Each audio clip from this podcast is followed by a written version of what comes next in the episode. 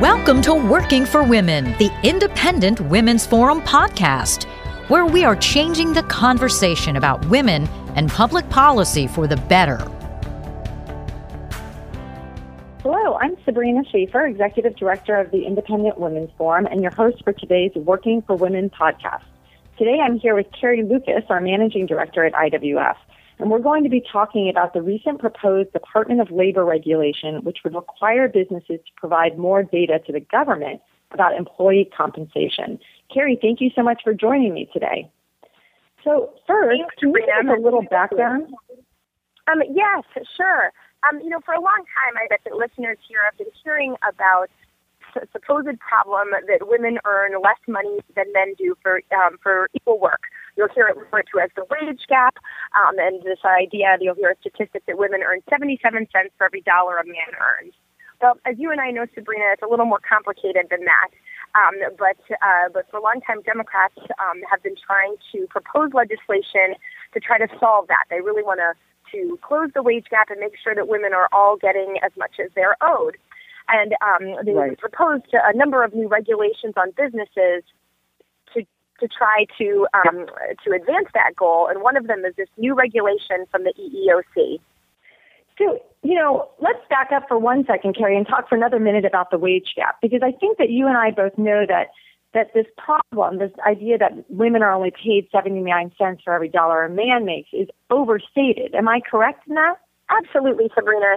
Um, you know, I think it's funny. I, I know that um, you and I both have made a lot of decisions in our lives um, and have, but when we're deciding what jobs to, to take on, we um, aren't always prioritizing money. Sometimes um, I know you've got kids and I've got kids, and when, when we go to evaluate things like job prospects um, or how much uh, work to take on, we have to balance out the trade-offs between um, work and family. Well, um, we're uh, you know not aberrations. A lot of women are thinking like us, and women start thinking like this um, far before they have, long before they have children. And in fact, we know from what women tend to focus on in college, uh, the careers they choose, they tend to be prioritizing things other than the almighty dollar. They um, enjoy working with people. Right. They're often willing to trade um, more um, more um, freedom and personal fulfillment, more flexibility flexibility in order and taking a little less pay. You know, this isn't, you know, I think that sometimes these conversations make it sound like like men are doing it right or we have some kind of um, war between the sexes when, you know, it's really, this is people's preferences and no choice is right or wrong. Um, we need to let people follow their, their hearts and make the right right decisions and not uh, not worry about these how these statistics um, fall out and not pretend right. that it's discrimination that's that's at the root of this. So even if, you know, listeners agree with you and me about the real causes behind the, the small wage gap, I bet a lot of people are thinking, well, what's the big deal about asking businesses to fill out a little more paper, paperwork? You know, aren't we just sort of doing our due diligence? Isn't this not the worst thing that government can do? Um, so is there a big harm in this?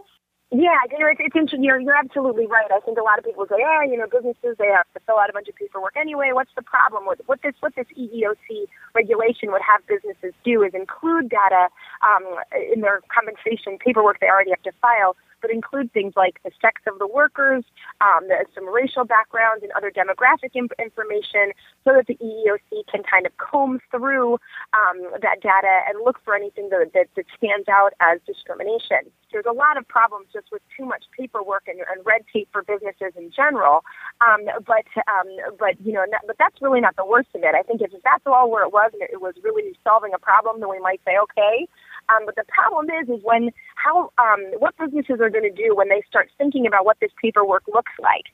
Um, you know, we all know that businesses are, are very concerned about the cost of things like litigation. The last thing in the world right. a business wants is to have the EEOC come out and say you're discriminating against people. So if I'm sitting there, and you know, you and I are both managers, we help make employment decisions for our small nonprofit that um, that we um, help run together. Um, and we know that if you if you had someone looking at your employment decisions, you might say, "Oh goodness, you know, I you know I know the reason why I'm paying this employee more than that other employee." But if I had to try to think of how that's going to look on a piece of paper, uh, that's going to be very different. And the bottom line may be that a lot of businesses are going to feel much more hamstrung and try to move towards a more mm-hmm. rigid one size fits all compensation policy. I was thinking about you and I and thinking how much you and I benefit from having some flexibility in our schedules. And I'm wondering what a law like this might mean for other women and men for that matter who value flexibility and who might be willing to make a trade off with salary in order to have that flexibility. Would employers be able to give them those kind of um, sort of unique job job descriptions or, or job situations, or would they have to make one size fits all jobs for every employee? Well, absolutely. You know, it would just they, they certainly could, but it would come with a lot more risk. So if I'm a risk adverse um, manager, which most most managers, good managers, are pretty risk adverse. Why would you risk it? Um, the idea that the that the EEOC and the Department of Labor is going to come down and file complaints against you. A lot of people are going to say, you know, I'm sorry. I know um, you wish you could could leave every day at four o'clock, and you're willing to take a, um, a, a cut to do that. But I can't do that. It's not fair to somebody else for you to be paid the same. Um, so you're going to have to either keep your normal hours or um, and keep your same pay, or else we're this is this is what we're offering you. There's going to be a lot less less, less flexibility. You know, I think about um, some of the situations that you and I have faced with women who've decided who've had babies um, and decided they wanted to work in a work out a new situation. You and I have approached that question trying to figure out what's the best for um, our our organization and to make sure that it, it works for um, for the nonprofit and for um, the people who invest in, in IWF. But we're also thinking we want to make a situation that works for that um, unique worker's needs. So we've been able to um, to do that for, for folks but boy, and you know, if I knew that we that part of our our audit was going to include this kind of paperwork, we would definitely have to approach it differently. So this is this is I think that anybody out there who's been involved in, in human resources and management decisions knows that this is this has enormous consequences for the types for the decision making of, of business leaders out there.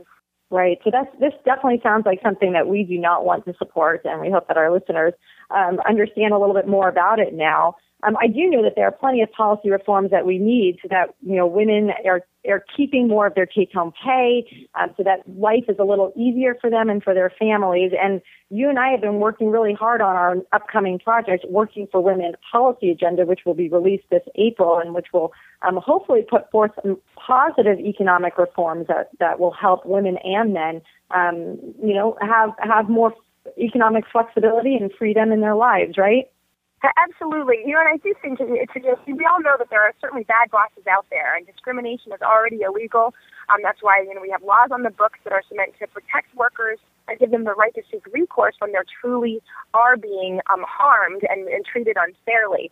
We have this very delicate balancing act, though, and that um, and that pursuing regulations or you know, a legal system that's too tilted on the side of of um, of lawsuits and um, will make it so there's fewer job opportunities. That can really backfire on the folks we want we most want to help and women who are concerned about. You know, the best thing we can do for workers, the best protection that we can give people is a robust job market. That way, that if you don't like your job, if you feel like you're being um, mistreated, you can go and find another employment situation that works for you. Um, employers would then, if we had um, more good jobs out there, um, employers would know that they would have to treat employees with respect. They would have to pay them fairly um, uh, because they would fear losing valued employees. So that's the system that we right. really need, and that's what we should be focused uh, focused uh, focused on. Not trying to, you know, have the government um, through a bunch of red tape um, uh, try to, to make everything perfect because that's just not going to work because there's people define perfect very differently. That's right, and we don't want to strangle that economic growth with more government regulations. Well, this has been another great edition of IWF's Working for Women podcast. And for those who listen, thank you for your time. You can find out more about this topic and all things related to women in the workplace and many other topics at IWF.org. We hope you'll visit us soon. If you enjoyed listening to this podcast, please give it a thumbs up, share it on social media, or stop by IWF.org for similar content.